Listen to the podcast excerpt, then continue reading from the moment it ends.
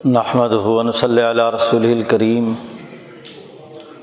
بعد فاعوذ باللہ من الشیطان الرجیم بسم اللہ الرحمن الرحیم قال اللہ تبارک و تعالی ان اللہ لا یغیر ما بقوم حتیٰ یغیر ما بانفسهم وقال النبی صلی اللہ علیہ وسلم کانت بنو اسرائیل تسوسوم الانبیاء علامہ حلق نبی خلف نبی آخر. علالہ نبی آبادی سیقون خلفاء فیکسرون صدق اللہ مولان العظیم و صدق رسول النبی الکریم معزز دوستو جماعت المبارک کے اجتماعات کا مقصد اپنے گرد و پیش کے حقائق کو سمجھنا اور دین اسلام کی تعلیمات کی روشنی میں ان کا تجزیہ کرنا ہے۔ حقائق معلوم کیے بغیر اور دینی نقطۂ نظر سے انہیں سمجھے اور رائے قائم کیے بغیر ایک سچا مسلمان اپنی اجتماعی زندگی میں صحیح اور درست کردار ادا نہیں کر سکتا۔ ایک مسلمان کی ذمہ داری ہے کہ وہ اپنے گرد و پیش کے ماحول کا شعوری تجزیہ کرے اور حقائق تک پہنچ کر کتاب مقدس قرآن حکیم کی تعلیمات اور رسول اللہ صلی اللہ علیہ وسلم کے مقصد بیست کو سامنے رکھتے ہوئے ایک رائے قائم کرے۔ رائے دین کی تعلیمات کی اساس پر قائم کرنا ایک مسلمان کی بڑی ذمہ داری ہے۔ مسلمان ہوتا ہی وہ ہے۔ جو اپنے آپ کو اللہ اور اس کے رسول کے سفرد کر کے اپنی زندگی کے تمام دائروں میں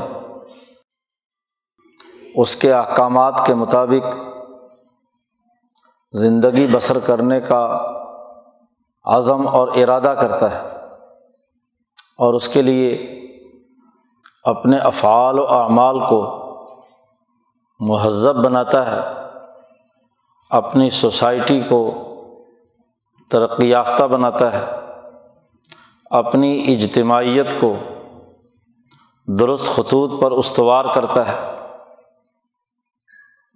مسلمان کی ذمہ داری ہے کہ وہ اپنے گرد و پیش کے حقائق کا نبوی طریقۂ کار کے مطابق ادراک رکھے۔ نہ کسی کو دھوکہ دے اور نہ دھوکہ کھائے۔ وہی مسلمان ہے جو اعلیٰ اخلاق اور سیرت کا حامل ہوتا ہے۔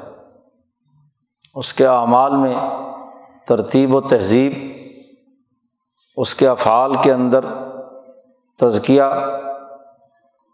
اس کے اخلاق اور رویے اللہ تبارک و تعالیٰ کے دین کی اساس پر کام کرنے والے ہوں۔ آج اس کی اس لیے بھی ضرورت ہے کہ مسلمان معاشروں پر دجل و فریب کا ایسا عالمگیر نظام مسلط ہے کہ نہ صرف مسلمانوں کی عقل مار دی گئی ہے، بلکہ انسانیت کی عقلوں پر بھی پردہ ڈال دیا گیا ہے۔ انسان وہ ہے جو عقل و شعور سے کام کرتا ہے۔ اور مسلمان وہ ہے جو عقل و شعور کے ساتھ ساتھ وہی الہی کی تعلیمات کی اساس پر اقدامات کرتا ہے، ترقی کا راستہ اپنے لیے کھولتا ہے۔ دنیا بھر کی انسانی تاریخ اس حقیقت کی نشاندہی کرتی ہے۔ کہ دنیا میں ترقی یافتہ معاشرے یا تو حکمت کے اصول پر آگے بڑھتے ہیں یعنی عقل و شعور، فہم و بصیرت اور درست معلومات کی بنیاد پر صحیح حکمت عملی تشکیل دینے کی اساس پر آگے بڑھتے ہیں۔ یا حکمت اور نبوت دونوں کے امیزے سے تیار شدہ نظام کے مطابق دنیا اور آخرت کی ترقی کے لیے ایک کامل اور مکمل نظام انسانیت کو دونوں جہانوں میں ترقی کا باعث بنتا ہے۔ صرف حکمت کے اصول پر جو نظام بنتا ہے، وہ زیادہ سے زیادہ اس دنیا کے اندر فائدہ پہنچا دیتا ہے۔ لیکن حکمت اور نبوت کی اساس پر جو معاشرے ترقی کرتے ہیں، وہ نہ صرف اس دنیا میں بھی ترقی یافتہ اور کامیاب ہوتے ہیں، بلکہ موت کے بعد انسانیت کی فلاح و بہبود میں جنت تک پہنچنے، اعلیٰ ترقیات تک پہنچنے کا ذریعہ بن جائے مسلمان دونوں کا جامع ہوتا ہے اور غیر مسلم حکمت کے اصول پر کام کرتا ہے۔ حکمت کے اصول خواہ غیر مسلم استعمال کرے یا نظریہ نبوت کو ماننے والے استعمال کریں، وہ یکساں ہوتے ہیں۔ ان میں کوئی فرق نہیں ہوتا۔ حکمت کے اصولوں میں مزید نکھار تو پیدا ہو جاتا ہے۔ وہی الہی کے ذریعے سے۔ لیکن نبوت آ کر حکمت کے اصولوں کو سرے سے فلاں نہیں کرتی۔ بلکہ نبی اکرم صلی اللہ علیہ وسلم کے بارے میں تو کہا گیا ہے کہ یو الم الکتاب اولحکمت کہ آپ کتاب کی بھی تعلیم دیتے ہیں، کتاب مقدس قرآن حکیم کی بھی، اور وہ یو الحکمت، ان کو حکمت بھی سکھاتے ہیں۔ تو حکمت سکھانا امبیا کے طریقے کا حصہ ہے۔ دنیا بھر کے تمام حکمہ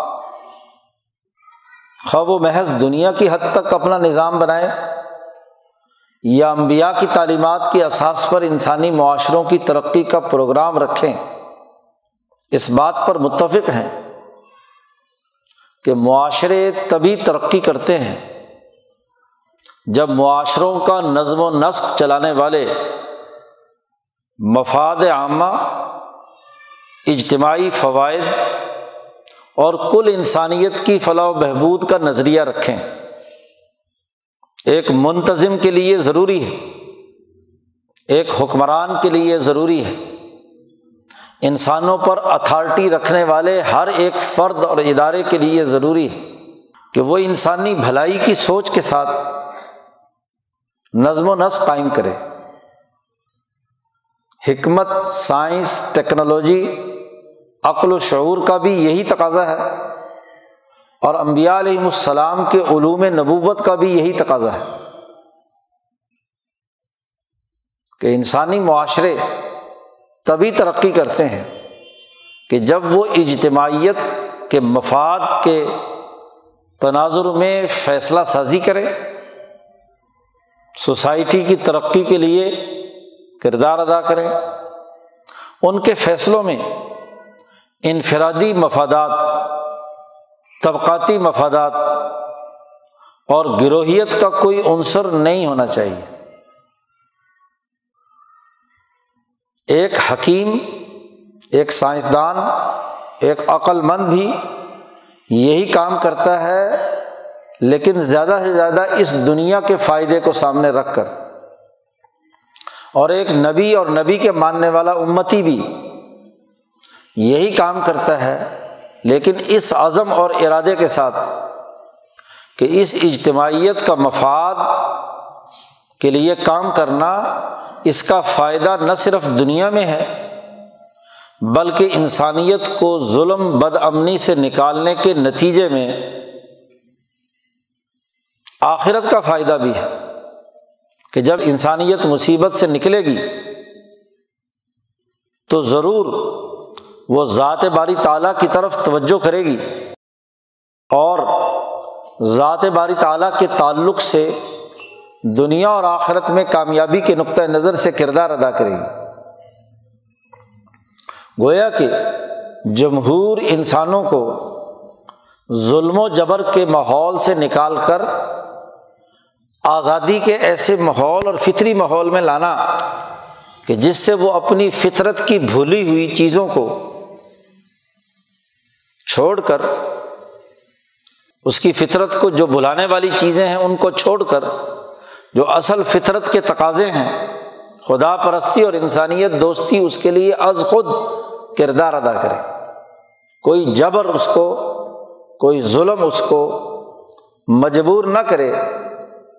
کہ وہ کسی دوسرے کا اعلی کار بنے، غلامی کی سوچ کے ساتھ رائے قائم کرے، کسی کی اتباع کے طور پر کردار ادا کرے، ایسا نہ ہو۔ دونوں کے مقاصد یکساں ہیں۔ امام شاہ ولی اللہ دہلوی فرماتے ہیں کہ یہی وہ بنیادی نقطۂ نظر ہے جسے رائے کلی کہا جاتا ہے۔ ایسی رائے جو کل انسانیت کے اجتماعی مفاد سے تعلق رکھتی ہے۔ یہ رائے وہ ہے انسان کی جو انسانیت کی ترقی کے لیے لازمی، ناگزیر اور ضروری ہے۔ اس کے بغیر اجتماعی انسانی ترقی نہیں کر سکتا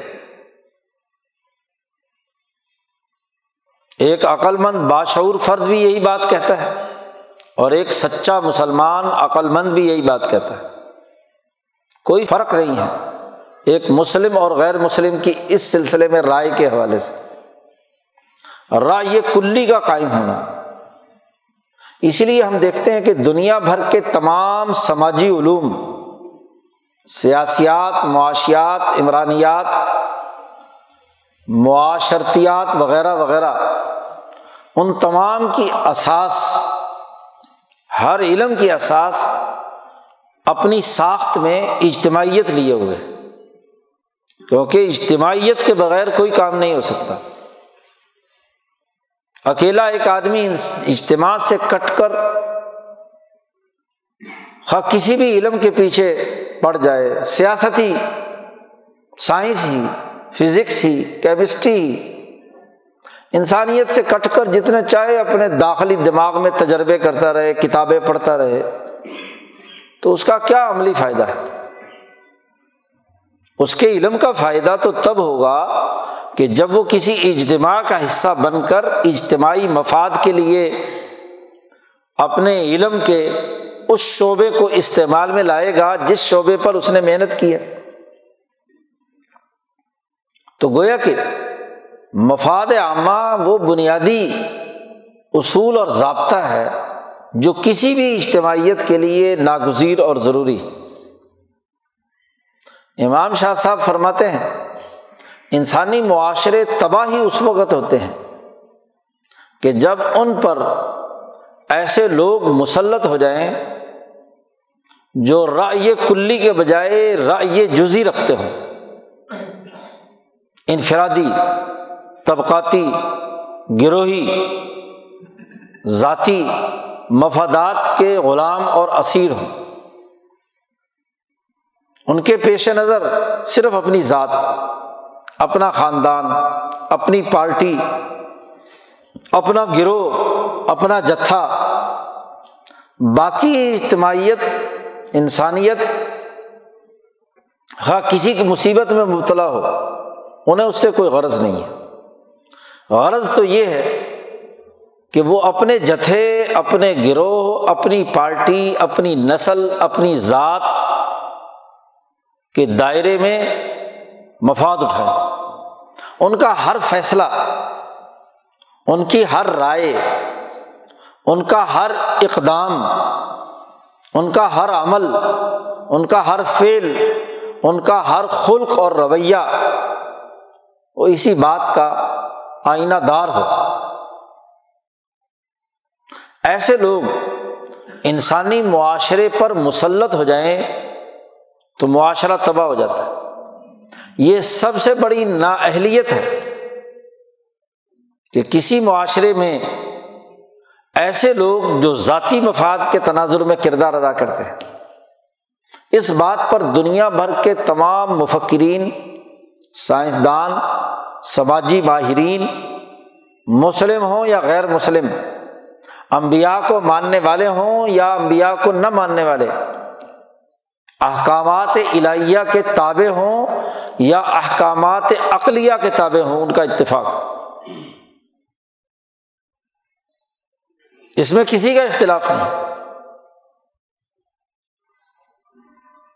کہ سب سے بڑی نااہلیت یہ ہے کہ ایسے لوگ کسی سوسائٹی پر مسلط ہو جائیں یا مسلط کر دیے جائیں یا لوگ ان کو اپنے اوپر مسلط کر لیں کہ جو ان بنیادی رویوں کے حامل ہیں، جن کی اپنی ذاتی رائے انفرادی ہے، وہ لوگوں کی اجتماعی رائے اپنی ذات کے لیے استعمال کرنے کا فن جانتے ہوں۔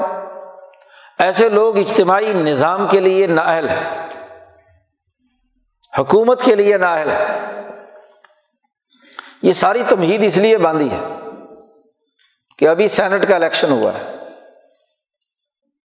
اس الیکشن نے اس حقیقت کو واشگاف کر دیا کہ ستر سالوں سے بلکہ تین سو سالوں سے ہمارے ملک پر جو نظام مسلط ہے اس نظام کی بدخواہی، نااہلیت، انسانیت دشمنی، ہر گزرتے لمحے کے ساتھ ہر انسان کے سامنے عیا ہوتی جا رہی ہے۔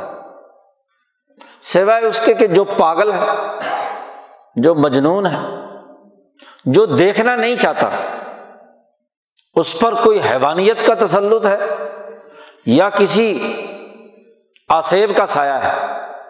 پاگل پن کا دورہ ہے۔ یا وہ حقائق سے ناشنا ہے۔ وہ یہ کہے کہ اس سسٹم میں بہت اچھائی ہے۔ تو ایسے مجنون اور مجزوب آدمی کی رائے کا کوئی اعتبار نہیں۔ ہر گزرتے دن کے ساتھ اس سسٹم کی ناکارگی اور نااہلیت واضح ہوتی جا رہی ہے۔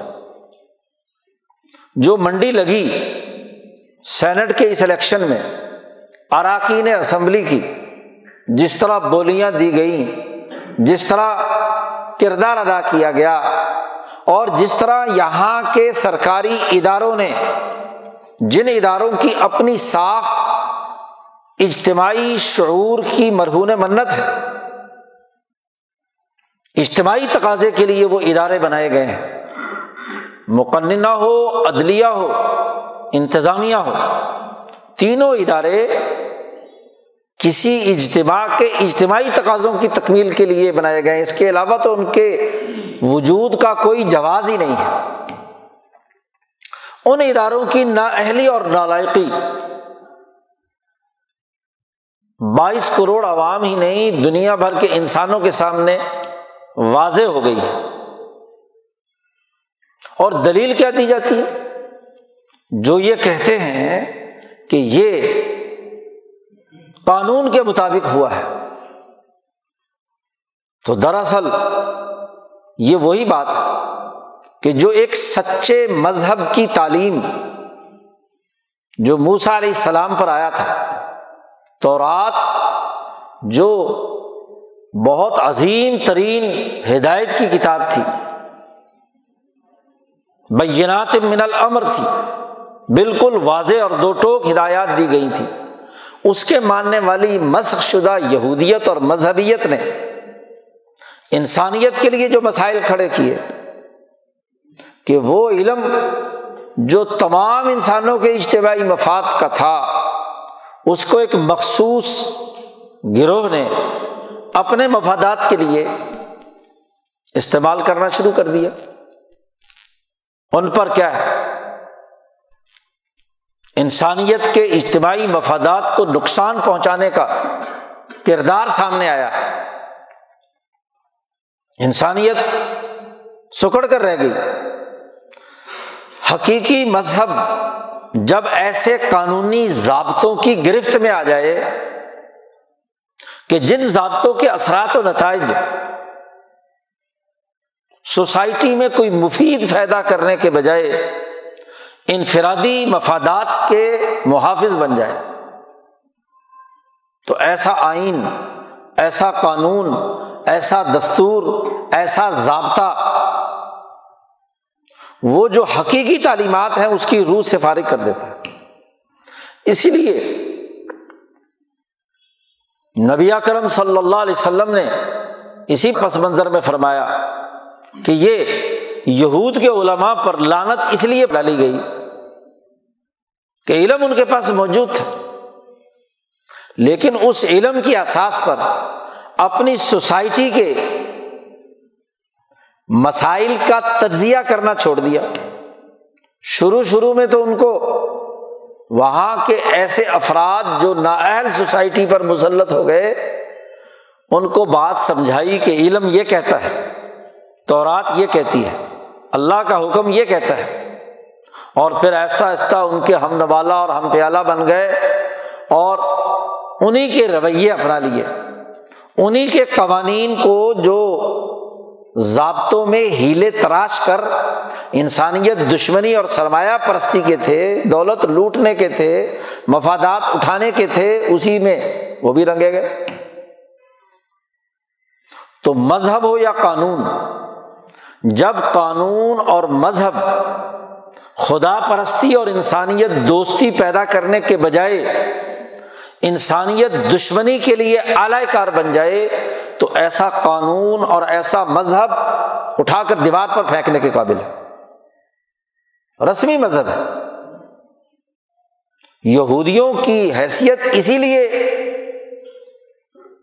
فساد والی ہوئی، جس کے بارے میں اللہ نے کہا لطف سد النفل اور ذمر تم امبیا کی اولاد ہو، اگرچہ تورات تمہارے پاس ہے۔ لیکن تم نے فساد بچایا دو مرتبہ زمین میں اور اس فساد کی سزا ہم نے تمہیں دی ہر دفعہ۔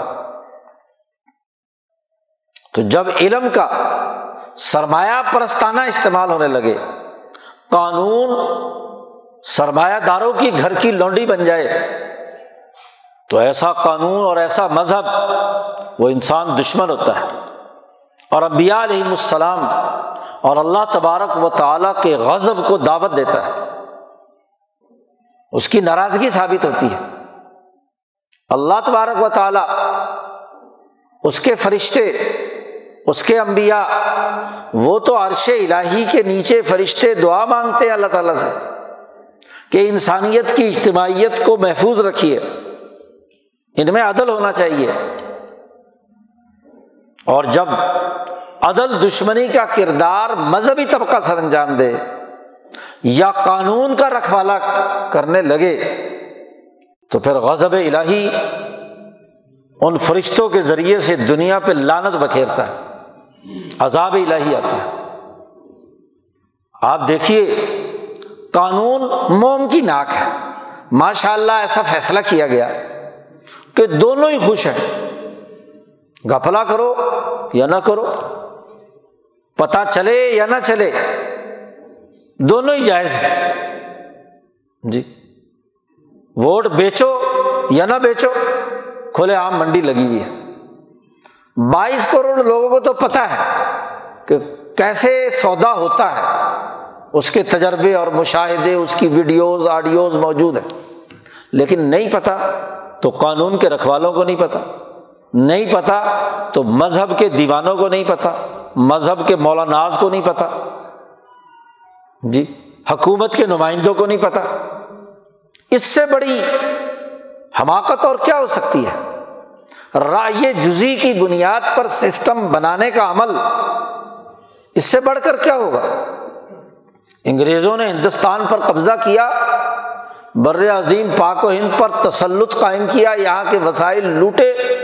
تو لوٹنے کے لیے جو نظام بنایا تھا قانون بنایا تھا، ضابطے بنائے تھے پروسیجر طے کیے تھے، عدلیہ بنائی تھی، انتظامیہ بنائی تھی، مقننہ بنائی تھی، وہ اجتماعی مفاد کے لیے نہیں تھی، انفرادی مفاد کے لیے تھی۔ اٹھارہ سو اٹھائیس میں جو عدلیہ بنائی، وہ عدلیہ انصاف فراہم کرنے کے لیے نہیں تھی۔ اور اگر کوئی آج دو سو سال بعد اسی عدلیہ کا تسلسل اپنے آپ کو قرار دے اور کہے کہ ہم انصاف کی کرسی پر انصاف کے لیے نہیں بیٹھے، قانون کے مطابق انصاف کرنے کے لیے بیٹھے ہیں۔ تو کون سا قانون؟ سامراجی؟ کون سا قانون؟ ظالمانہ؟ کون سا قانون جو انفرادی طبقاتی مفادات کے تحفظ کے لیے؟ کون سا قانون جو تمام افراد کی خرید و فروخت کو قانونی تحفظ فراہم کرے اور اس کا نام جمہوریت رکھے۔ کس قانون کے مطابق فیصلہ کرنے کے لیے بیٹھے؟ وہ جو اسمبلی بنائی تھی انیس سو پینتیس کے انڈیا ایکٹ کے تحت، وہ اس اسمبلی کا مقصد مفاد عامہ کے لیے کام کرنا نہیں تھا، بلکہ انفرادی اور طبقاتی مفادات کے لیے کردار ادا کرنا تھا۔ حتیٰ کہ یہاں تک اندازہ لگائیے کہ انیس سو چھیالیس کا جب الیکشن لڑا جا رہا ہے، تو مسلم لیگ نے بڑے تم تراک کے ساتھ اعلان کیا تھا۔ سیاسی لیڈروں نے الیکشن کے موقع پر بڑے بیانات جاری کیے تھے کہ یہ الیکشن اس بات کا فیصلہ کرے گا کہ کیا مسلمان ایک اسلامی ریاست پاکستان چاہتے ہیں یا نہیں چاہتے۔ اور مسلم لیگیوں نے جب اس الیکشن میں یہ دعویٰ کر کے بیانات جاری کیے، تو گورنر جنرل صاحب جو انگریز تھے، انہوں نے باقاعدہ پریس کانفرنس کی اور اعلان کیا کہ یہ الیکشن دو ملکوں کو بنانے، اسلامی یا غیر اسلامی ملک کے لیے نہیں ہو رہا۔ یہ تو صرف ہر صوبے اور ریاست سے ان نمائندگان کے انتخاب کے لیے ہے کہ جو فیصلہ کریں گے کہ اسمبلی کیسے چلانی ہے، قانون کیسے بنانا ہے۔ اسمبلی منظور کرنے کے لیے کہ جو فیصلہ ہو، اس کو کہا جائے کہ دیکھو جی انہیں لوگوں نے تو پاکستان مانگا تھا انہیں لوگوں نے تو ہندوستان مانگا تھا۔ صرف اس پر محل و تصدیق ثبت کرنے کے لیے۔ ربر اسٹمپ اسمبلی بنائی گئی تھی۔ الیکشن تو اس لیے ہوا تھا۔ اور اس کا مذہب سے کوئی تعلق نہیں ہے۔ اسلام یا غیر اسلام سے کوئی تعلق نہیں ہے۔ تو جس الیکشن کی اساس صرف اور صرف اپنے انگوٹھا ٹیک افراد پیدا کرنا اور پھر اس کے لیے ووٹ ڈالنے کا اختیار بھی صرف ان لوگوں کو جو بی اے کی ڈگری رکھیں اور یا ایک مخصوص مقدار زمین یا مال رکھیں۔ ووٹ کا اختیار انہیں ہے۔ تو پھر اجتماعی مفاد کہاں سے آ گیا؟ کتنے انگلیوں پر گنے جاتے تھے۔ وہ لوگ جنہوں نے بی اے پاس کیا ہوتا تھا انیس سو چھیالیس میں۔ جو بی اے پاس کر لیتا، بڑے فخر سے اپنے نام کے ساتھ بی اے لکھتا۔ انگلیوں پر گنے جا سکتے ہیں کہ ہندوستانی بر عظیم پاک و ہند کے رہنے والے لوگ، ان میں سے کتنے تھے جو زمیندار، جاگیردار تھے؟ اور کتنے تھے جو مال و دولت رکھنے والے تھے؟ جی بڑی مشکل سے دو، تین، چار فیصد بس، وہ بھی غدار خاندان، غداری کے عوض میں جاگیریں لینے والے، غداری کے عوض میں تجارت اور کاروبار کا مال رکھنے والے جنہوں نے انگریزوں سے بڑے بڑے ٹھیکے، ریلوے کے، سڑکوں کے اور پتہ نہیں نہ جانے کن کن چیزوں کے لیے جن سے کیا ہے؟ وہ یہاں اس ایسٹ انڈیا کمپنی کے بعد سرمایہ داری کو قائم کرنے کے ان کے نمائندے بنے۔ کتنے لوگ تھے؟ اجتماعی مفاد کہاں سے آ گیا؟ جی آپ دیکھیے کہ جو مقننہ اس کام کے لیے بنائی گئی تھی جو انتظامیہ بیوروکریسی اس مقصد کے لیے بنائی گئی تھی، جو الیکشن کمیشن، جو انتظامی ڈھانچہ، جو بیوروکریٹک سسٹم انگریزوں نے یہاں بنایا تھا، اس کا تعلق اور رائل کلی سے نہیں تھا، مفاد انسانیت سے نہیں تھا، بلکہ اس کا تعلق اور رائل جزی انفرادی، طبقاتی، گروہی انگریزوں کے ان مفادات کے تحفظ کے لیے تھا۔ اس کی بنیادی ساخت، اس کی نیچر ہی یہ تھی۔ ڈھانچہ ہی ایسے کھڑا کیا گیا تھا۔ وہ ملٹری ازم ہو یا سول بیوروکریسی ہو، دونوں کا اسٹرکچر بنیادی طور پر اسی کام کے لیے بنایا گیا کہ وہ اس خطے میں برطانوی سامراج کے مفادات کے لیے کردار ادا کرے تو کسی ریاست کے اجتماعی تقاضوں کی تکمیل تین ہی ادارے کرتے ہیں۔ ہر اجتماع کے لیے ضرورت ہے کہ ایک آزاد خود مختار مقننہ ہو، جو اس سوسائٹی کی مجموعی ترقی کے لیے عقل و حکمت، شعور، اور اگر اس کا دعویٰ ہو کہ وہ مسلمان ہے، تو نبی کرم صلی اللہ علیہ وسلم اور امبیا کی عقلی اور شعوری تعلیمات کے مطابق انسانی اجتماع اور مفاد کے لیے ایسا عمل کرے، ایسا قانون بنائے کہ جس قانون پر عمل درآمد کر کے دنیا میں بھی وہ ترقی یافتہ ہو اور آخرت میں بھی ترقی یافتہ ہو۔ یہ مقننہ کا بنیادی فریضہ ہے۔ یہاں اگر ہم مقننہ کی تاریخ اٹھا کر دیکھیں تو آخرت تو پیش نظر ہی نہیں ہے۔ آخرت کا تو معاملہ اس مقننہ کے سامنے نہیں ہے۔ اس مقننہ کو اگر عام عقلی اصولوں پر، حکمت کے اصولوں پر ہی پرکھ لیں، تو وہ ذاتی رائے، ذاتی مفادات، گروہی اور طبقاتی مفادات کی اثیر۔ جی؟ اس کی ساخت سے لے کر اس کی کارکردگی، کام، افعال، اثرات اور نتائج تک۔ جی۔ یعنی اس کے انتخاب سے لے کر۔ مقننہ بنے گی کیسے؟ کہتے ہیں جی عوام بڑی طاقت عوام کی منتخب قیادت ہونی چاہیے۔ جمہوریت کا تقاضا یہ ہے۔ جی ٹھیک ہے، بڑی اچھی بات ہے، ضرور ہونا چاہیے۔ جمہور اگر کسی جبر کا شکار نہ ہو تو ضرور جمہور کی رائے سے ہی افراد کسی قانون ساز ادارے میں پہنچنے چاہیے لیکن پہلی بات تو یہ کہ کیا عوام جبر سے آزاد ہے؟ جاگیردار کے جبر سے آزاد ہے؟ کیا سرمایہ دار کے جبر سے آزاد ہے؟ کیا مذہبی پاپائیت کے جبر سے آزاد ہے؟ پیر صاحبان، سید صاحبان جیسے مرضی کرپٹ ہوں، پیری مریدی کی بنیاد پر مریدوں کے دماغوں پر مسلط ہو کر ان سے ووٹ لیں، تو اس ووٹ کی کیا حیثیت ہے؟ سرمایہ دار ووٹ خریدے اور جاگیردار جاگیر کی وجہ سے خریدے لے، کیونکہ غریب ہاری اگر جاگیردار کو ووٹ نہیں دیتا تو اپنی زمین سے اٹھا کر باہر پھینک دیتا ہے، چل سمندر میں پھینک دے۔ اس کو نوٹ دینے کی اس کو ضرورت نہیں ہے، جاگیردار۔ کو اس کو تو اس کی جھگی جلانے سے ہی کام ہو جائے گا۔ ذرا سی جھگی کو آگ لگائی تو وہ کیا ہے؟ بیچارہ ووٹ دینے کے لیے تیار ہے۔ اب سرمایہ داروں نے دیکھا کہ پیر کے پاس پیری مریدی ہے اور اس سے وہ منتخب ہو کر اسمبلی میں پہنچ جاتا ہے۔ اور جاگیردار کے پاس جاگیری، جاگیرداری ہے، جاگیر ہے۔ وہ غریب کی جھگی کو آگ لگانے کے ڈر دلا دکھا کر اس سے کیا ووٹ لے لیتا ہے؟ تو سرمایہ دار نے کہا اچھا میں کیسے لوں؟ میرے پاس نہ تو جاگیر ہے، نہ پیری مریدی ہے۔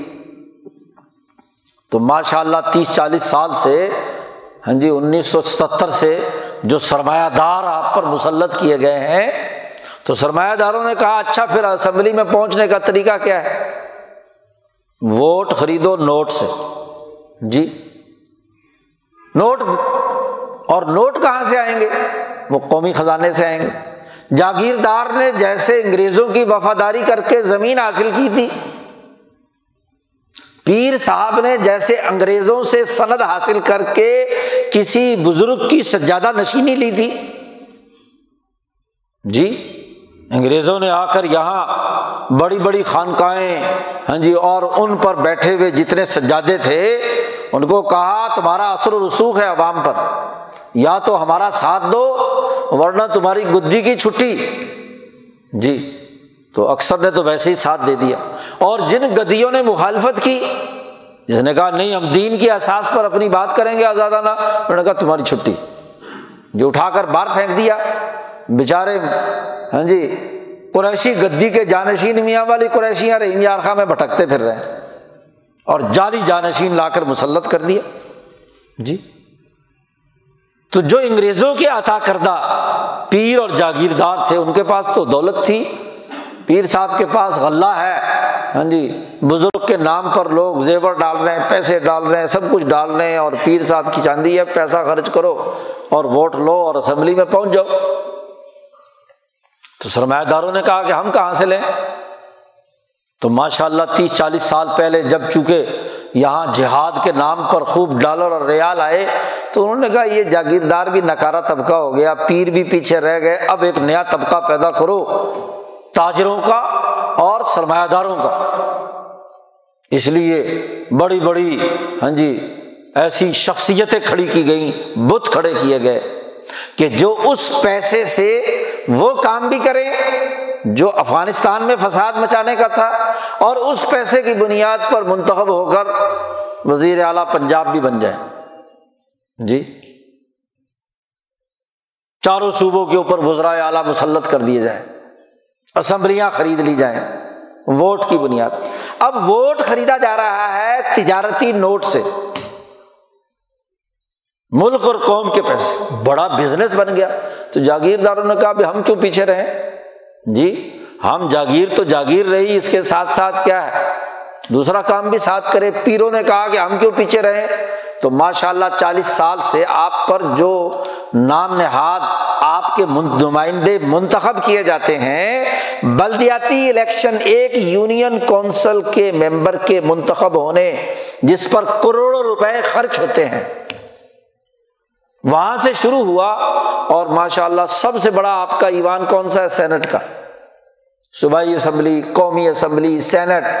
یہ منتخب نمائندے، جمہوریت کے بڑے لاڈلے یہ پورا کردار خرید و فروخت کی بنیاد پر کرتے ہیں۔ کیا مطلب؟ ذاتی رائے کی بنیاد پر۔ اور رائے جزی کے احساس پر۔ اور پھر صفاق اتنے ہیں۔ کہ امام شاہ ولی اللہ فرماتے ہیں کہ جب رائے جزی کی بنیاد پر سوسائٹی پر لوگ مسلط ہوتے ہیں، تو وہ اعمال صبعیہ درندہ صفتی والے اعمال کرتے ہیں۔ اعمال شہویہ، شہوتیں پھیلاتے ہیں۔ افعال بہیمیا جانوروں کی طرح دلتیاں رسید کرتے ہیں۔ انسانوں کو حقیر سمجھتے ہیں۔ اشارے توڑتے ہیں ان جاگیرداروں، سرمایہ داروں کی اولادیں اور پانچ پانچ دس دس آدمیوں کو ہاں جی روند کر چلے جاتے ہیں۔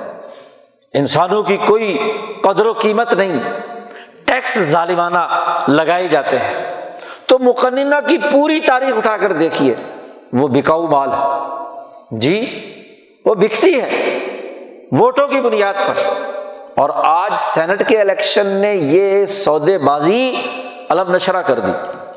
سب کو پتہ چل گیا۔ اگر ملک کا وزیر اعظم اقتدار میں ہونے کے باوجود چیختا اور چلا رہا ہو، چاہے اس کی اپنی پارٹی کے لوگ ہی کیوں نہ ہو تو بائیس کروڑ عوام کے سامنے جی کیا آپ نے پیش کیا ہے؟ وزیر اعظم بھی اور اپوزیشن لیڈر بھی اس بات پر متفق ہے کہ جی پیسہ چلتا ہے، چلنے دو۔ اس کو روکنے کی ضرورت نہ پارلیمنٹ قانون سازی کرتی ہے، نہ اہلی اور نہ لائقی کی مثال دیکھیے۔ ستر سالوں سے انسانی مفاد کا کوئی اجتماعی نظام بنایا گیا ہو اس پارلیمنٹ میں؟ کچھ نہیں۔ انگریزوں کے بنائے ہوئے سو، ڈیڑھ سو، دو سو سال کے فرسودہ قوانین، وہ اسی طرح آج سوسائٹی پر مسلط ہے اس پارلیمنٹ نے کوئی غور و فکر تدبر کے ساتھ، ایک آزاد معاشرے کے شایان شان، قانون سازی کا کوئی کردار ادا کیا؟ انسانی اجتماعیت کی ترقی کے لیے کوئی کردار ادا کیا؟ دنیا میں قومیں آزاد ہوتی رہیں تو ان کی پارلیمنٹس نے اپنی آزادی کے ساتھ اپنی قوم کے لیے نئی قانون سازی کی۔ غلامی کے زمانے کے قوانین اٹھا کر دیوار پر دے مارے۔ اور یہاں آج بھی اسی مقننہ کی ناک کے نیچے وہ قوانین پنپ رہے ہیں۔ جی ان قوانین کو مسلط کیا جا رہا، بڑے فخر سے کہا جاتا ہے کہ تہتر کا آئین ہاں جی بہت بڑی شناخت ہے انسانی سوسائٹی کی۔ بڑا مارکا مارا ہے کہ ہم نے ستائیس سال بعد ایک آئین ملک کو دیا ہے۔ اور اس آئین میں وہ چور راستے رکھ دیے گئے جس کے ذریعے سے چوری کرنا جائز ہو گیا۔ ووٹ بیچنا جائز ہو گیا۔ چونکہ قانون کی فلاں دفعہ میں لکھا ہے کہ وہ ووٹ جو ہے خفیہ ہوگا۔ اس لیے نہ مقننہ بدلتی ہے اور نہ عدلیہ بدلنے کی ضرورت کرتی ہے، کیونکہ عدلیہ کا اختیار ہی نہیں ہے کہ وہ قانون بدلے۔ وہ ذرا ذرا تشریح کر سکتی ہے۔ کسی بنیادی دفعہ کو نہیں بدل سکتی۔ اب جن کے مفاد ہے اس ہاں جی دفعہ میں، تو وہ تو بدلتے نہیں۔ کیونکہ ان کے لیے تو چور راستہ کھلا ہوا ہے۔ اور عدلیہ کے ہاتھ باندھ دیے کہ وہ زیادہ سے زیادہ اس کی کوئی تشریح کرے بس، اور کچھ نہیں۔ اب تشریح کیا کی جا سکتی؟ قانون بدلا جا سکتا ہے۔ آپ دیکھیے کہ سامراج کے زمانے کے بنائے ہوئے قوانین کو تحفظ دے رہا اور پھر بعض مولانا کہتے ہیں کہ جی یہ تہتر کا آئین تو اسلامی بھی ہے۔ عام انسانی اصولوں پر اگر اس کو کسی ملک اور قوم کے اجتماعی مفاد کا آئینہ دار قرار دیا جائے تو یہ بھی اکثر ہے۔ اکثر قوانین کے تناظر میں خلاف حقیقت ہے۔ چند قوانین ہوں گے کہ بنیادی انسانی حقوق اس کے شروع میں لکھ دیے یا ایک آزاد خود مختار قوم کے طور پر کچھ دفعات تسلیم کر لی گئیں، بس۔ تفصیلی پروسیجر کے اعتبار سے تو وہ عام انسانی عقل پر بھی پورا نہیں اترتا، کیونکہ غلامی کے زمانے کے قوانین کو، عدالت کو، سیاست کو، معیشت کو وہ آئین تحفظ دیتا ہے۔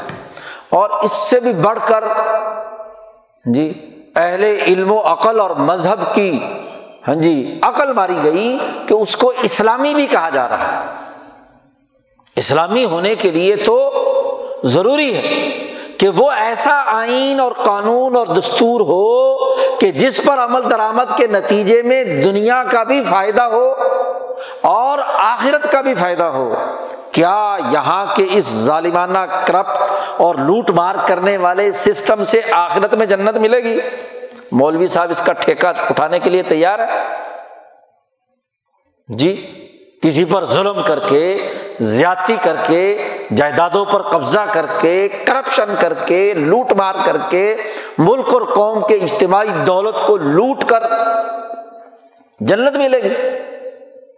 اور اگر کسی کے دماغ میں یہ خناس ہے کہ جنت ملے گی، تو یہ تو یہودی خصلت ہے۔ یہودی علماء کا بھی یہی رویہ تھا نا۔ کہ جو ہمارے طے کردہ ان ظالمانہ ضابطوں کو مان لے گا، وہی جنت میں داخل ہوگا۔ لنت خل جنت اللہ من کانا ہودن او نسارا قرآن میں نقشہ کھینچا کہ جنت میں وہی جائے گا، جو یہودی ہوگا اور وہ جو عیسائی ہوگا۔ تو گویا کہ اسی جگہ پر کیا ہے؟ اسی آیت کو مزید آگے بڑھا لو۔ لنت خل جنت اللہ من کانا مسلمان پاکستانی پاکستانی مسلمان ہوگا۔ جی؟ کیا فرق ہے؟ مذہب کا اس سے بڑا مذاق اور کیا ہوگا؟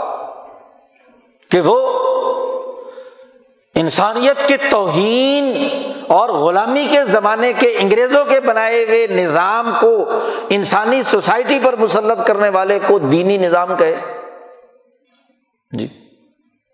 یہاں تو عام آزاد قوموں کے نقطۂ نظر سے کیا میں سوال کرتا ہوں پورے پاکستانیوں اور دنیا بھر کے انسانوں سے؟ آپ کا عدالتی نظام دنیا کے آزاد، عدالتی نظام کے مطابق ہے؟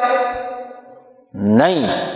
خود چیف جسٹس آف پاکستان کہتا ہے کہ ہمارے ہاتھ پاؤں بندے ہوئے ہیں۔ ہم قانون کے مطابق تو انصاف کر فراہم کر سکتے ہیں۔ ہم انصاف ایکچوئل حقیقت پر ہوتا نظر آئے، وہ کرنے کی طاقت نہیں رکھتے، ہمارے ہاتھ بندے ہوئے ہیں۔ تو جہاں جج کے ہاتھ بندے ہوئے ہوں، وہ انصاف جانتے بوجھتے ہوئے نہ کر سکے، کیونکہ قانون کا شکنجا اس پر ہے، آئین کا شکنجا اس پر ہے۔ جی تو اس کو کیا ہے؟ کیا کہا جائے؟ گا وہ تو عام عقلی بنیادوں پر بھی آئین اور قانون نہیں یورپ میں، امریکہ میں، برطانیہ میں جو عدالتیں ہیں، کیا وہ اس طرح قانون کے ہاتھ ہاتھوں مجبور ہوتے ہیں؟ نہیں۔ انہوں نے تو میرٹ پر ہاں جی حقائق کو دیکھ کر فیصلہ کرنا ہوتا ہے۔ اور یہاں قانون نے مجبور کر دیا۔ سینٹ کے الیکشن اور نتائج کا اعلان ہو گیا تو پورے سینٹ کے الیکشن کو چیلنج نہیں کیا جا سکتا۔ کیوں؟ قرآن میں لکھا ہے، حدیث میں ہے، دنیا بھر کے قوانین اور ضابطوں میں ہے۔ اگر وہاں پیسہ چلا ہو، لین دین ہوا ہو، کرپشن ہوئی ہو، لوٹ مار ہوئی ہو، تو رزلٹ وہی رہے گا۔ قومی اسمبلی کا الیکشن ہے، تو الیکشن میں جو رزلٹ اعلان کر دیا، الیکشن کمیشن نے، وہ نہیں بدل سکتا۔ اس کو مجموعی طور پر چیلنج نہیں کیا جا سکتا۔ کیوں؟ خوب لوٹ مار ہوئی ہو، کروڑوں روپے خرچ کیے ہوں خود الیکشن کمیشن کے ضابطے ان کو پامال کیا گیا ہو کہ کسی حلقے میں اگر اس نے لاکھ دو لاکھ خرچ کرنے کی اجازت دی ہے، الیکشن کمیشن نے اور وہاں کروڑ، دو کروڑ خرچ کیے گئے ہوں، تو کیا اس الیکشن کو منسوخ نہیں کیا جانا چاہیے؟ اور اگر پورے پاکستان کے تمام حلقوں میں یہ ہوا ہو، تو کیوں نہیں منسوخ ہونا چاہیے جو تمہارا اپنا ضابطہ ہے؟ سوال اس کا مطلب یہ ہے کہ قانون کا وہ جو سامراجی استعمال ہے، وہ انسانی سوسائٹی پر مسلط آج سے ڈھائی سو سال پہلے کرپٹ مذہب، رجت پسند مذہب، یہودیت، عیسائیت اور مسخ شدہ مذاہب کی گرفت تھی انسانوں کے دماغوں پر، اور اب دو ڈھائی سو سال سے سرمایہ داری کے قوانین کی گرفت ہے انسانی دماغوں پر۔ کہ جی یہ قانون سرمایہ داروں نے بنا دیا ہے، امریکہ برطانیہ نے بنا دیا ہے، ہندوستان میں غلام بنانے کے لیے قانونی حکومت قائم ہو گئی ہے۔ اب قانونی حکیم حکومت، قانونی سسٹم، قانونی ڈھانچہ انسانوں کو غلام بنائے گا۔ وہ جو چاہے فیصلہ کرے۔ اس سے بڑا اور ظلم کیا ہوگا کسی سوسائٹی میں؟ جی اور بائیس کروڑ لوگوں کے سامنے ہو رہا ہے اور بائیس کروڑ لوگ ہنستے ہیں، خوش ہوتے ہیں، ویڈیو بن رہی ہیں۔ ہاں جی میڈیا پہ چل رہا ہے۔ صحافی اس کو فخر سے بیان کر رہے ہیں۔ مجلسوں میں ہر جگہ تبصرے ہو رہے ہیں، لیکن ان نوے اسی فیصد نو عوام کے اندر کوئی تحریک نہیں پیدا ہوتی کہ ایسے نہلے جو سوسائٹی کے اوپر مسلط ہیں، ان کو اتار کر باہر پھینک دے جی؟ نبی کرم صلی اللہ علیہ وسلم نے فرمایا کہ جب کسی قوم پر ایسے نااہل مسلط ہو جائیں تو قیامت کا انتظار کرو۔ جی امانتیں ضائع ہونے لگے تو قیامت کا انتظار کرو۔ ایک دیہاتی آیا، حضور صلی اللہ علیہ وسلم سے پوچھا کہ قیامت کب آئے گی؟ متسا نبی کرم صلی اللہ علیہ وسلم نے فرمایا زیات الامانات جب امانتیں اور ذمہ داریاں ضائع کر دی جائیں۔ حقوق و فرائض جن کے ذمے ہیں، وہ امانت سے عمل کرنے کے بجائے خیانت کریں۔ اپنے عہدے میں، اپنی ممبر شپ میں، اپنی سیاست میں، اپنی عدالت میں، اپنے انتظامی فیصلوں میں جب خیانت کرنے لگیں تو قیامت آ جائے گی۔ دیہاتی نے کہا، یہ کیسے ہو سکتا ہے؟ کہ ایک آدمی قبیلے کا سردار ہو، ایک آدمی قزاد کی کرسی پر بیٹھا ہو، ایک آدمی نظم و نسق چلانے ہوئے، چلانے والا قبیلے کا سردار ہو، منتظم ہو، اور وہ امانتیں ضائع کر دے، ایسا کوئی ہو سکتا ہے بھلا؟ یعنی اس دیہاتی کے نزدیک بڑی ہاں جی انہونی بات تھی کہ کسی کوئی قوم اپنے اوپر ایسے لیڈر بنائے گی جو امانتوں میں خیانت کرنے والے ہوں گے۔ جی تو حضور صلی اللہ علیہ وسلم نے فرمایا کہ ہاں۔ جی جب کسی قوم کے اوپر نااہل قیادت مسلط ہو جائے ایزا وسد الامر غیر اہلی فنتظر جب لوگ اپنی باغ ڈور نااہلوں کے سپرد کر دیں قیادت ایسے لوگوں کی ہو جائے جو امانتیں ضائع کرتے ہیں، اپنی ذمہ داریاں توڑتے ہیں۔ تو فن تجرسا قیامت کا انتظار کرو۔ زوال، تباہی، بربادی، قتل و غارت گری حقوق ٹوٹ رہے ہیں۔ کیا یہ حدیث واضح طور پر ایک مسلمان کو نہیں جھنجھوڑ رہی کہ نااہل قیادت انسانیت کے لیے تباہ کن ہے۔ اور قیامت لانے کا سبب ہے۔ شر پیدا کر رہی ہے۔ کتنا بڑا دجل و فریب ہے۔ نام جمہوریت کہ جمہور کے مفادات کے لیے نظام بنایا ہے۔ اور کام ایک مخصوص طبقے کے مفاد کا، لٹیرے لوگوں کا۔ جو بکتے بھی ہیں اور خریدے بھی جاتے ہیں۔ کروڑوں روپے لگا کر ایک ممبر اسمبلی، ایک یونین کونسل کا نمائندہ، ایک سینیٹر اسمبلی میں سینٹ میں، اداروں میں پہنچے گا۔ تو کیا خیال ہے کہ وہ اربوں خربوں نہیں کمائے گا؟ کہاں سے کمائے گا؟ خزانے پر بوجھ بنے گا۔ امام شاہ ولی اللہ فرماتے ہیں، کسی سوسائٹی کی تباہی تبھی ہوتی ہے جب اس کے قومی خزانے پر ایسے مافیاز مسلط ہو جائیں جو قومی خزانے کو لوٹے اس لیے کہ جی ہم غازی ہیں، اس لیے کہ جی ہم صحافی ہیں، اس لیے کہ جی ہم مذہبی پیر ہیں، اس لیے کہ جی ہم ملک کے نمائندے ہیں۔ اور پھر اس قومی خزانے کو بھرنے کے لیے عام عوام پر ظالمانہ ٹیکس لگا دیے جائیں۔ تزیق ان کے اوپر تنگی پیدا کرنا۔ اور ضرب الذرائب ثقیلا بھاری ٹیکس لگا دینا۔ روز ایک نیا ٹیکس، روز ایک نیا ٹیکس۔ اور ماشاء اللہ جب اسمبلی میں، اراکین اسمبلی نے اپنی تنخواہیں بڑھانی ہوتی ہیں، تو سب مل کر مک مکا کر کے اپنی تنخواہیں بڑھا لیتے ہیں۔ عوام کی نمائندے ہیں، اور عوام پر ٹیکس نافذ کرنے کے لیے بے چین ہے قرضے مسلط کرنے کے لیے بے چین ہے تو اس سے بڑی نااہلی کیا ہوگی؟ ایسے نااہل قیادت کو اپنے اوپر مسلط رکھنا تو قیامت کا انتظار کرنا ہے۔ یہ سب تماشا دیکھا جا رہا ہے۔ لیکن غلامی کے دو سو سالہ حوصلہ شگن دور کے نتیجے میں ہمتیں اتنی پست ہو گئیں کہ بائیس کروڑ لوگ چند سو آدمی ہیں۔ ساری اسمبلیوں کے سارے ممبران اور ساری بیوروکریسی اور ساری عدالت اور سارے انتظامی ڈھانچہ، کوئی دو چار لاکھ آدمی ہوں گے، دس لاکھ ہوں گے، ان دس لاکھ کے تسلط کو قبول کیے ہوئے۔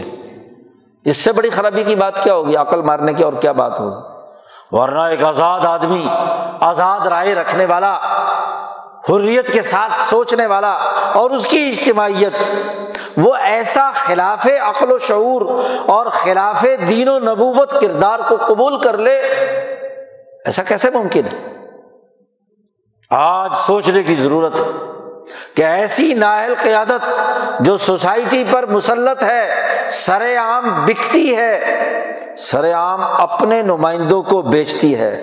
جس ممبر نے سودا کیا، اس نے اپنے ڈھائی، تین، چار، پانچ لاکھ جہاں سے ووٹ لے کر آیا ہے، ان کی توہین کی ہے۔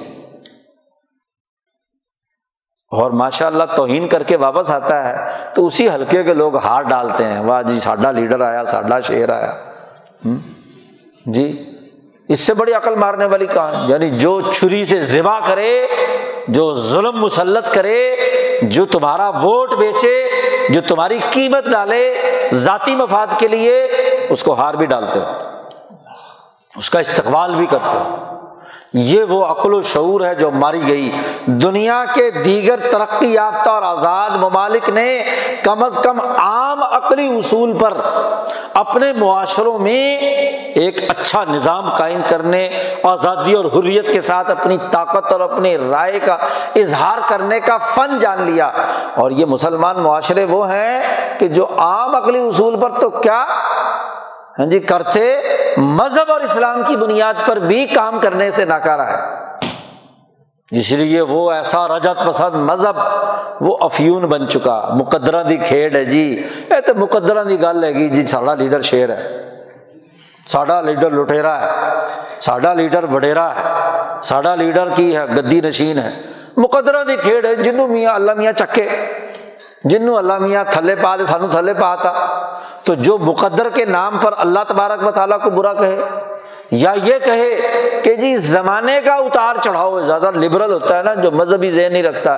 تو وہ کہتا ہے جی یہ تو زمانے کا اتار چڑھاؤ ہے، دہریت کی بات کرتا ہے۔ اور پھر اس زمانے کو گالی دیتا ہے۔ زمانہ ہی ایسا آ گیا جی کیا کریں جی زمانہ ہی ایسا آ گیا۔ زمانے کو برا بلا کہے۔ تو اللہ نے کہا، یاد رکھو تم، لا تصب الدار، زمانے کو گالی مت دو۔ زمانہ تو میں خود ہوں انت دار میں خود زمانہ ہوں۔ تو اس کا مطلب تم مجھے گالی دیتے ہو۔ اے ابن آدم، تو مجھے گالی دیتا ہے، تو بچے گا نہیں۔ تو یہ اللہ پر الزام ہے، نبی پر الزام ہے کہ وہ ظلم کے سسٹم کو تحفظ دے گا۔ جو مذہب ظلم کے سسٹم کو تحفظ دے اس اور اس کا کوئی دعویٰ کرے تو اس کا مطلب یہ کہ وہ اللہ پر جھوٹا الزام لگا رہا ہے۔ کیا اللہ تعالیٰ ظلم قبول کر رہا ہے؟ اللہ میاں لوگوں کو غریب رکھنا چاہتا ہے؟ اللہ تعالیٰ نے کہیں نہیں کہا کہ انسانوں کو غریب رکھنا چاہتا ہوں میں۔ واضح طور پر کہا ہے۔ اتنا رزق تو ضرور دیتا ہوں کہ جس سے وہ خوشحالی کی زندگی دنیا میں بسر کر سکے۔ جو فضل اور انعام ہے، وہ میں کسی کو زیادہ دوں، وہ میرا اختیار ہے۔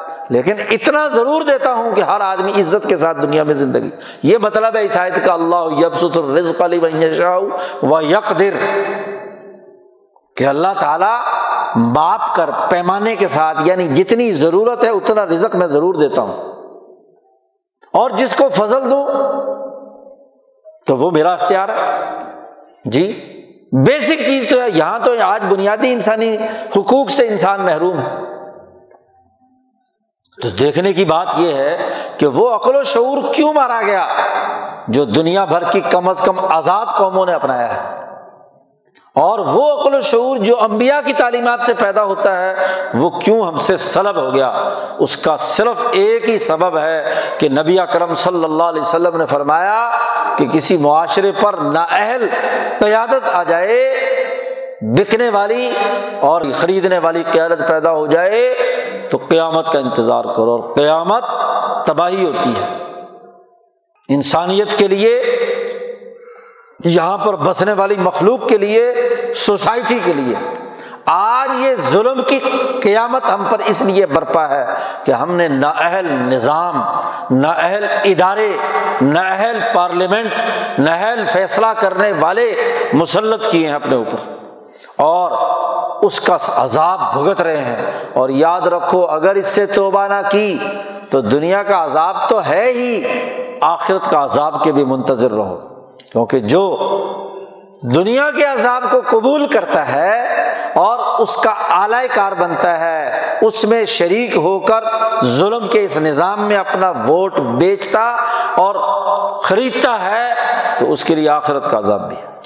جی یہ کوئی یہ بات نہیں ہے کہ صرف نماز روزہ کر لیا تصویر گھما لی، جتنا بڑا کرپٹ ہوتا ہے، جتنا بڑا ہاں جی لوٹ مار کرنے والا ہوتا ہے، اتنا بڑا حجی بن جاتا ہے تصویر گھماتا رہتا ہے۔ عمرے پہ عمرے اور حج پہ حج ہاں جی اور پتہ نہیں کیا کیا، مسجدوں میں پھر مدرسوں کو چندہ دے دیا، مولویوں سے رابطے کر لیے، ان کو پیروں کے جیب گرم کر دی، اور ان سے اپنے مطلب کا فتویٰ لے لیا، مقدرہ دکھیڑ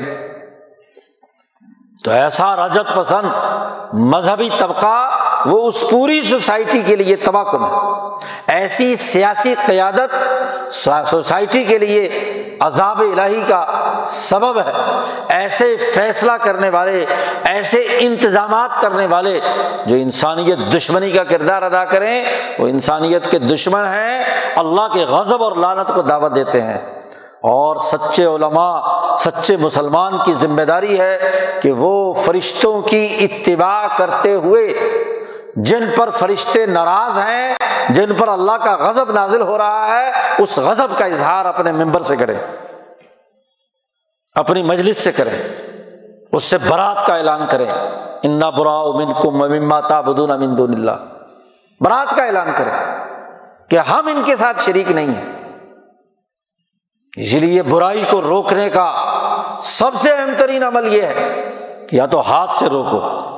ہاتھ سے روکنے کی طاقت نہیں تو زبان سے روکو اور اگر وہ طاقت نہیں تو دل سے تو برا سمجھو سوچ ہوگی تو دل سے برا سمجھیں گے اور اگر شعور ہی نہیں ہوگا تو دل سے کیسے برا سمجھیں گے آج یہ کفر اور ظلم کا ڈھائی سو سالہ نظام جو ہماری سوسائٹی پر مسلط ہے، یہاں کے بائیس کروڑ لوگوں کو جکڑا ہوا ہے، آج اس سے برات کا اعلان کرنے کی ضرورت ہے۔ انا براؤ من کم و مما تابدون من دون اللہ جن کے تم غلام ہو، جن کے تم اعلی کار ہو، جن کے تم ایجنٹ ہو، اس سے برات کا اعلان کرنے کی ضرورت ہے۔ ورنہ تو یہ عذاب بڑھتا جا رہا ہے۔ آج سے پہلے، دو سال پہلے ریٹ کچھ اور تھا اور آج ریٹ کچھ اور ہے۔ اور اس سے پہلے دو ہزار ہاں جی اٹھارہ سے پانچ سال پہلے کچھ اور ریٹ تھا۔ اس سے پہلے کچھ اور ریٹ تھا اس کا مطلب یہ کہ تمہاری خاموشی، مجرمانہ خاموشی ریٹ بڑھا رہی ہے۔ ظلم کا درجہ بڑھا رہی ہے۔ ٹیکسز بڑھا رہی ہے۔ قرضے بڑھا رہی ہے۔ ملک اور قوم کو گروی رکھا جا رہا ہے۔ کیا حالت پیدا ہو گئی؟ ان کے اللہ تلّوں کو خرچ کرنے کے لیے دو ملک کے اثاثے گروی رکھے جا رہے ہیں۔ موٹر وے رکھ دی، ایئرپورٹ رکھ دیا۔ ہاں جی موٹر، اپنا میٹرو رکھ دی، فلانی رکھ دی، تمام بلڈنگیں رکھ دو۔ بیچو کھاؤ پیو اور یہاں سے لوٹ کر مال دوسرے ملکوں میں منتقل کرو۔ تو جو کام برطانیہ اپنے غلامی کے زمانے میں انگریز بیوروکریسی وہاں کے لوگوں سے کر رہا تھا، آج ان کالے انگریزوں سے کروا رہا ہے کہ جی اس خطے سے دولت لوٹو، قرضہ ملک پر چڑھاؤ اور وہ پیسہ لے کر برطانیہ، امریکہ وہاں جاؤ اور دنیا کے دوسرے ملکوں میں اپنی جائیدادیں بناؤ، ان کے مالیاتی نظام کا حصہ بنا دو اس پیسے کو۔ اور پھر قرضہ لو اور پھر ادھر پہنچا دو۔ تو یہ جو شیطانی چکر پوری سوسائٹی پر ان تمام لوگوں نے بنا رکھا ہے یہی وہ تباہ کن ہے جو انسانوں کو یرغمال بناتا ہے۔ یہ دنیا کا نقصان بھی ہے اور آخرت کا نقصان بھی ہے۔ یہ دنیا کی ترقی کے راستے کی رکاوٹ رکاوٹ بھی پیدا کر رہا ہے اور مسلمان اور اسلام کی ترقی کے راستے میں بھی سب سے بڑی رکاوٹ ہے۔ قرآن حکیم کہتا ہے کہ یہ لوگ مال خرچ کرتے ہیں اللہ کا راستہ روکنے کے لیے۔ یسدون عن سبیل اللہ جی مال خرچ کرتے ہیں اللہ کے راستے سے روکنے کے لیے، مفادات کے لیے۔ تو اللہ پاک جن پر لانت بھیجے اور ایک مسلمان معاشرہ جو ہے ان کو قبول کیے ہوئے ہو، تو اس سے بڑی خرابی کی بات کیا ہے؟ اور یاد رکھو، نہیں بچ سکتے لوگ جو ان لیڈروں کی اتباع کرتے ہیں۔ اللہ پاک نے صاف کہہ دیا کہ جب جہنم میں یہ سب جمع ہوں گے، تو وہ کمزور لوگ اتباع کرنے والے کمزور جو ہیں، قال اللہ دی نس تو ضعیف جو کمزور لوگ ہیں، وہ کہیں گے کہ یہ لیڈر تھے جنہوں نے ہمیں گمراہ کیا تھا۔ ان کو اللہ میاں، ان کو ڈبل عذاب دے۔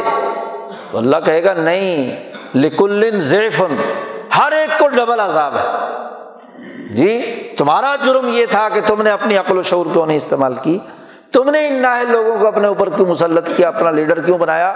تمہارے سامنے تو مثال تھی، اہل لیڈر حضرت محمد مصطفیٰ صلی اللہ علیہ وسلم کی۔ تمہارے سامنے تو مثال تھی خلفۂ راشدین کی۔ تمہارے سامنے تو ہدایت دینے والے سچے اولیاء اللہ کی جماعت اور ان کا فکر و عمل تھا۔ ان کو چھوڑ کر ان جھوٹوں کے پیچھے کیوں بھاگے تھے تم؟ اس کے جرم میں تمہیں بھی ڈبل سزا دی جائے گی۔ ایک ان کی بات ماننے کی اور ایک سچوں کی بات نہ ماننے کی۔ دونوں کی سزا تمہیں بھی ملے گی، انہیں بھی ملے گی۔ تو آج پوری قوم کو توبہ کرنے کی ضرورت ہے۔ اور اس نااہل نظام، نااہل اداروں، نااہل سسٹم سے برات کا اعلان کرنے کی ضرورت ہے۔ کم از کم دل سے برا سمجھنا ضروری ہے۔ یہ مسلمان جماعت کی ذمہ داری ہے۔ اللہ تعالیٰ ہمیں اس ظلم کے نظام سے نجات دلائے اور دنیا اور آخرت کی بھلائی کا ماحول بنانے اور ترقی کرنے کے لیے کردار ادا کرنے کے مواقع فراہم کرے۔ وہ آخر الدابانہ الحمد للہ رب العالمین۔